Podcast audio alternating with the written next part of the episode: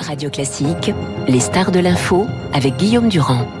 Et surtout Dominique Moisy, il y a une sorte de mélange bizarre entre la situation politique un peu volcanique qui existe en France et ses voyages du président de la République à l'étranger. Il est à La Haye aujourd'hui pour un discours sur l'Europe et il revient de Chine. Dominique Moisy, bonjour. Il est inutile de vous présenter.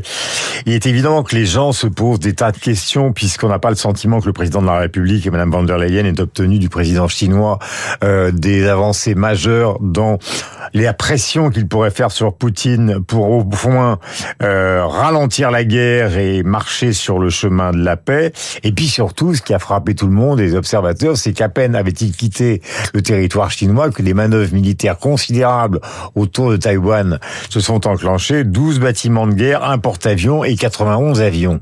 Donc au fond, est-ce qu'on se moque de nous? Quand je parle de nous, je parle du président et de cette délégation.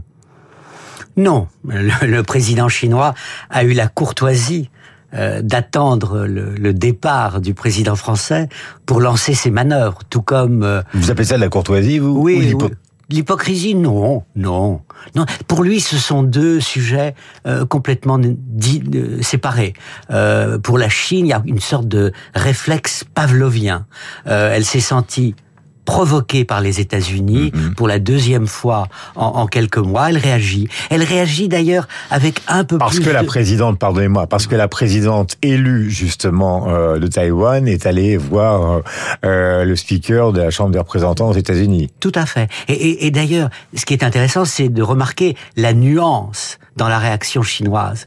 Elle est moins forte que lorsque l'ancienne présidente euh, de la Chambre, Nancy Pelosi, mm. s'était rendue à Taïwan. Mm-hmm. Donc, vous nous provoquez, je réagis. Mm-hmm. Et la présence ou non euh, du président français est, pour le coup, aux yeux de la Chine, mm-hmm. une sorte de détail de l'histoire. Mais vous vous rendez compte, vous dites vous, vous dites vous-même, qui connaissez tout ça par cœur, un détail de l'histoire, c'est que c'est un voyage inexistant.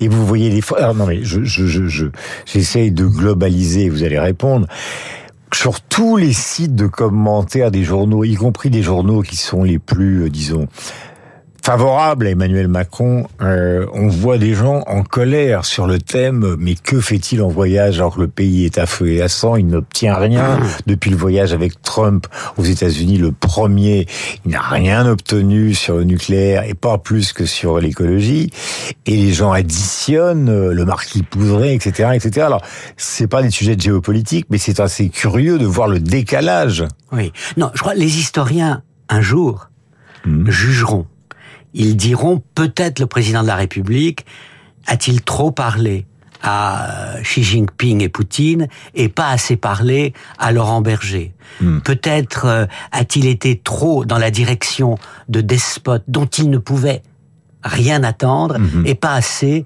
dans la direction d'un leader syndical modéré avec qui il devait absolument hmm. s'entendre. Mais ça, c'est une question euh, pour les historiens. Je, dirais qu'aujourd'hui, euh, sur un plan strictement géopolitique, le président n'a pas obtenu grand-chose, mais dire que c'était un voyage inutile me paraît tout à fait excessif.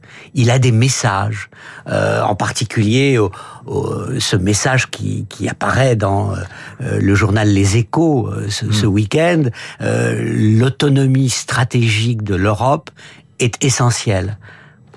C'est légitime. Est-ce que c'est réaliste? Non. C'est une autre question. Au fond, il y a trois. L'Europe peut être trois choses aujourd'hui. Elle peut être l'allié des États-Unis, un intermédiaire entre le Sud, les pays du Sud mhm. et les pays de l'Ouest, où elle peut vouloir constituer mhm. en, elle-même un pôle de sécurité et de diplomatie. Le troisième objectif est le plus noble, le plus légitime, mais on peut penser euh, qu'il est très difficile à atteindre. Et plus la France met en avant sa volonté d'équidistance entre la Chine et les États-Unis, mhm. plus elle rend son objectif de faire de l'Europe une puissance et un pôle, quelque chose d'inatteignable. Mais pour une raison très simple, Dominique. je ne connaissais pas, je, je, je, connais évidemment beaucoup moins bien ces sujets que vous. C'est qu'à l'intérieur de l'Europe, nos partenaires ne sont pas, la plupart ne sont pas d'accord avec ça.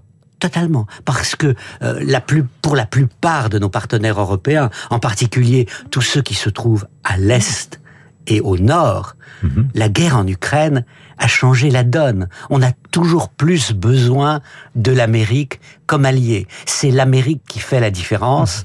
Demain, si euh, l'Europe peut être un troisième pôle de puissance, c'est très bien. Mais au jour d'aujourd'hui, ce n'est pas le cas. Alors pourquoi euh, risquer de tendre nos relations avec les États-Unis d'un côté? Pourquoi surtout risquer de ne plus être Mais entendu qu'est-ce qu'il va dire Alain? Mais qu'est-ce qu'il va dire Alain? Parce qu'il est parfaitement confiant de tout ça quand même. Ben, parfois j'en doute.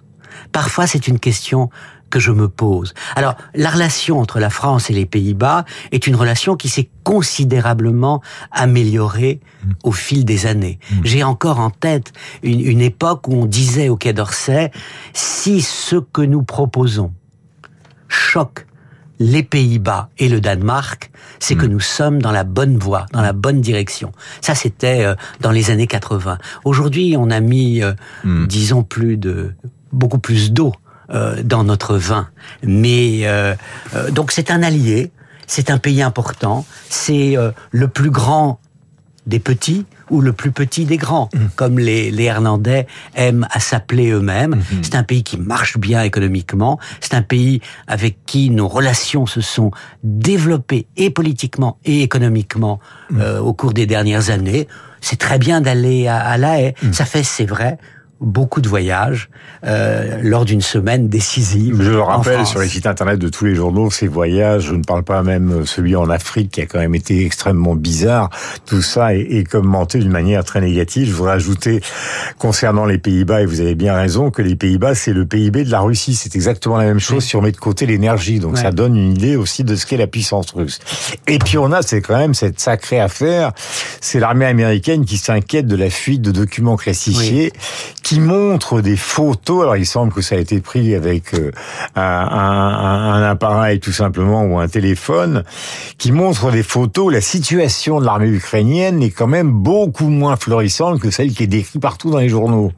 Oui. Alors, bien entendu, je, je ne connais rien Non plus, aux hein. détails euh, de. Non, mais c'est la réalité affaire, qui est montrée qui est inquiétante. Alors, il, il semblerait que la réalité qui est montrée par ces documents soit en partie non pas enjolivée, c'est l'inverse, Hmm. mais aggravée lorsqu'il s'agit euh, de la situation ukrainienne et adoucie lorsqu'il s'agit Hmm. de euh, la situation russe. Est-ce qu'on est dans une nouvelle étape de fake news, Ouais, de manipulation. de manipulation.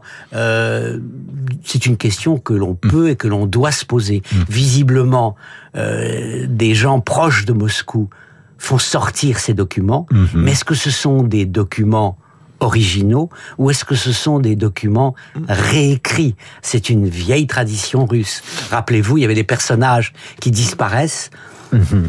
Là, ce sont des chiffres qui sont modifiés. Euh, Il y a une chose qui est assez euh, intéressante dans le paradoxe qu'on peut faire entre la stratégie de Poutine et celle du président chinois, c'est qu'au fond, Poutine, c'est toujours à l'ancienne la force. Donc on rentre en Ukraine et on essaye de pulvériser le régime et on n'y arrive pas vraiment. Alors que concernant Taïwan, on a l'impression que la stratégie, c'est celle de l'étouffement. C'est-à-dire, plus on fait de manœuvres, plus on lance des missiles balistiques par-dessus Taïwan qui retombent dans les eaux territoriales japonaises, plus au fond, on essaye de convaincre une population qui est fondamentalement réticente de se dire, bon, on va pas aller à l'affrontement parce qu'on n'a pas la moindre chance du monde. Donc on les encercle, on les encercle, on les étouffe, jusqu'à ce qu'ils finalement ils se rendent, quoi. Oui.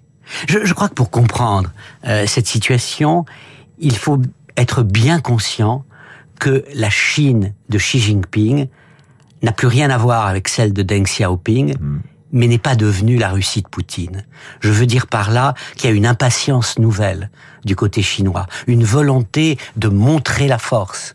On, on est proche de l'Allemagne de Guillaume II, si vous voulez, mais on n'est pas tombé euh, dans la paranoïa euh, de la Russie euh, de Poutine. On reste rationnel du côté de Beijing, mais on entend faire passer un message d'une grande clarté. Nous sommes la première puissance en Asie.